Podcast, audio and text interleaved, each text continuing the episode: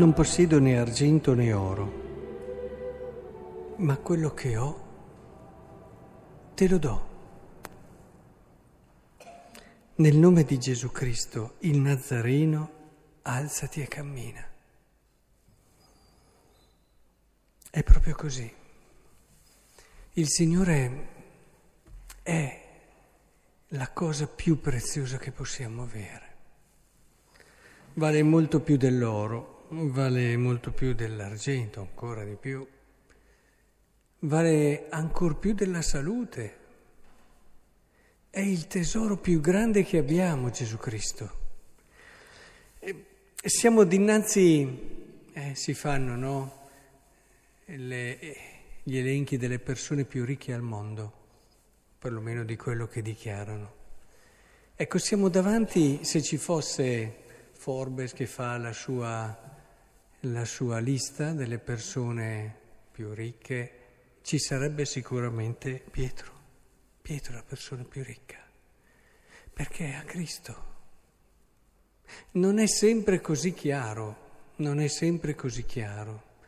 In certi momenti lo diventa e non è forse molto bello che lo diventi per questo motivo, cioè quando non abbiamo più nessuna speranza e ci accorgiamo che tutto quello che credevamo d'avere non, non vale più, non conta più. E, e non può fare niente per noi, ecco allora che in quei momenti lì magari ci ricordiamo della fede, ci ricordiamo del Signore, ma perdiamo tutto quello che ci può dare una vita.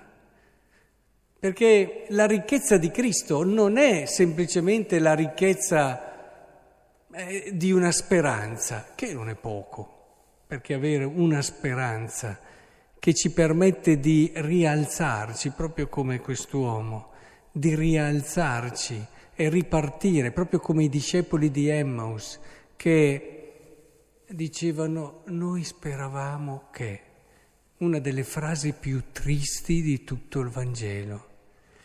E sapete, quando una speranza è infranta, e invece ritrovando Cristo, ritrovano anche la speranza e quindi ritornano indietro, pronti quasi a rinascere, quasi a rivivere. Erano eh, senza la speranza diventati come persone morte, tra virgolette, nel senso che avevano perso lo stimolo, la forza, l'energia.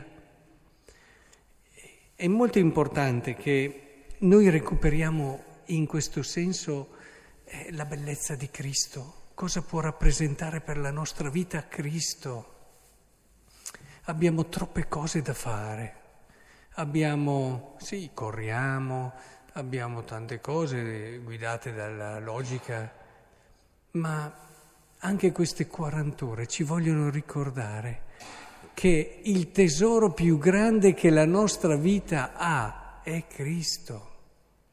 È Cristo.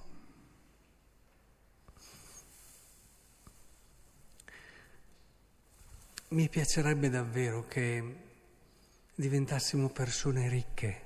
E la cosa più straordinaria è che per diventare persone ricche, non abbiamo da fare chissà quale scalata eh, in questo, in quell'altro settore, fare investimenti particolari, ma è una cosa che è possibile a tutti, nella misura in cui noi apriamo il nostro cuore a Cristo e lasciamo che Lui guidi la nostra fede, guidi le nostre scelte, animi la nostra speranza. È fondamentale che ritroviamo questo perché altrimenti anche la nostra vita, perché ad esempio, facciamo degli esempi perché sennò rischia di diventare un discorso, quando viviamo il matrimonio, ma credete che sia la stessa cosa viverlo senza Cristo e viverlo alla luce dell'amore di Cristo? Ma non ci sono paragoni. E badate bene che viverlo alla luce dell'amore di Cristo non vuol dire se sei sposato in chiesa. Eh. eh, sappiamo bene. Vuol dire capire il mistero. Io mi sono sposato in chiesa, mi sono mai dato da fare per capire cosa voglia dire sacramento del matrimonio. Mi sono sempre basato su, beh, ci dobbiamo voler bene, cerchiamo di impegnarci insieme, abbiamo alcuni sogni condivisi, avremo i figli, le nostre responsabilità, la nostra famiglia, mi impegno a essere fedele. Ma non è mica quello lì solo il matrimonio, è anche quello lì. Ma tu perdi la parte più bella. Se davvero vai a fondo sul mistero e sul sacramento del matrimonio, tu capisci che Cristo fa la differenza in questa storia d'amore e la rende davvero capace di abbracciare l'amore di tutta la storia. Sì, perché quando viviamo con pienezza nella fede il nostro amore in famiglia, noi viviamo l'amore di tanti sposi e di tante spose che in Cristo si sono amati. Viviamo l'amore di tanti padri e di tante madri che hanno vissuto con responsabilità, alla luce della loro fede, questo impegno, questo compito, in tanti casi così gravoso.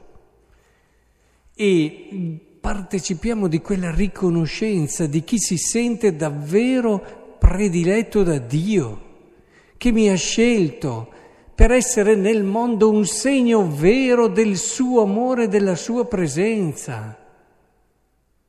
La gente che mi vede, vede la mia famiglia, dovrebbe dirlo, senza che noi apriamo bocca.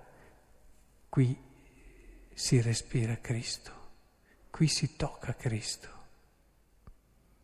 Lo si vede da quanto si prega in questa famiglia lo si vede dalle scelte che si fanno, lo si vede da come si educano i figli, dalle scelte che si fanno nel tempo da dedicare al lavoro e da dedicare al tempo libero e al servizio e alla missione.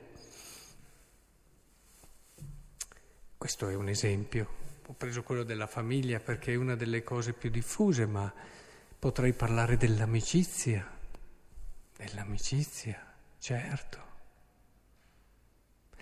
Potrei parlare, vedete, Cristo rende la vita viva, come questa di quest'uomo che si è alzato in piedi ed era lì fermo. Ci permette di andare contro quell'avvelenamento che c'è lento, proprio come si fa con i veleni, quell'avvelenare la nostra vita gradualmente che si chiama mediocrità. E non ce ne accorgiamo, proprio come questi veleni. Noi pian piano siamo presi da tante cose, facciamo, lasciamo prima un po' di preghiera, lasciamo anche addirittura a volte la messa e lasciamo certe altre cose, cominciamo a portare pazienza su questo, su quell'altra cosa che non va e pian piano diventiamo quelle persone mediocri che hanno avvelenato la loro vita. Perché non c'è niente di peggio alla vita dell'essere persone mediocri. Lo dice l'Apocalisse, almeno fossi caldo o freddo, ma siccome sei tiepido, usa un'espressione molto forte, sto per vomitarti dalla mia bocca, ma non perché vuole offendere, ma per farti capire che davvero non c'è niente di peggio della mediocrità nella vita avere qualcosa per cui appassionarsi. Cristo ci aiuta a capire questo, che la vita è bella nel momento in cui ti appassioni per qualcosa e, e nel momento in cui davvero tu ritrovi una bellezza per cui vivere, una bellezza che ti orienti, che ti appassioni, per cui puoi spendere il tuo tempo e c'è qualcosa di più bello del figlio dell'uomo? La scrittura dice di no coloro che l'hanno incontrato ti dicono no, no, non c'è niente di più bello e hanno magari vissuto tante esperienze prima, dopo. Com'è essenziale ritrovare questa ricchezza e questa risorsa, perché la nostra vita acquisti senso, non sia una vita che passa tra le tante, ma sia assolutamente unica e significativa. E allora mi viene davvero da dire, eh, come è ricco Pietro. Non ha niente Pietro, non aveva neanche due spiccioli da dare lì, ma era estremamente ricco come sono stati ricchi tanti santi che hanno incontrato Cristo e si sono. Ma badate bene, Badate bene, questa ricchezza è qui, eh? È qui adesso. Dobbiamo solo dire sì, Signore, entra nella mia vita sul serio, ti lascio entrare. Ed è qua la fatica che facciamo.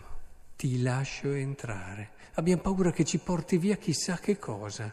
Ma cosa vuoi che ti porti via? Ti dà tutto. E se ti porta via qualcosa è per darti tutto, perché ci sono delle cose a cui siamo legati, a partire dai peccati, che riducono la nostra vita, la rendono così piccola, così triste. Ci illudono sicuro, ma andiamola a pesare una vita di una persona che... E allora è qui adesso, anche in queste 40 ore lo abbiamo sperimentato e vissuto, è qui tutti possiamo diventare persone ricche, persone che in Cristo trovano anche una certa chiarezza e lucidità nelle loro scelte, che trovano il senso della bellezza che è in loro, che imparano a guardare il mondo riscoprendo una bellezza che tanti ormai hanno perso. Guardano il fratello cercando prima di tutto le cose belle che ha questo diventa un vivere bene e un vivere insieme. E allora chiediamogliela questa grazia perché sia davvero questa Pasqua una Pasqua di bellezza e di ricchezza, perché a questo siamo chiamati.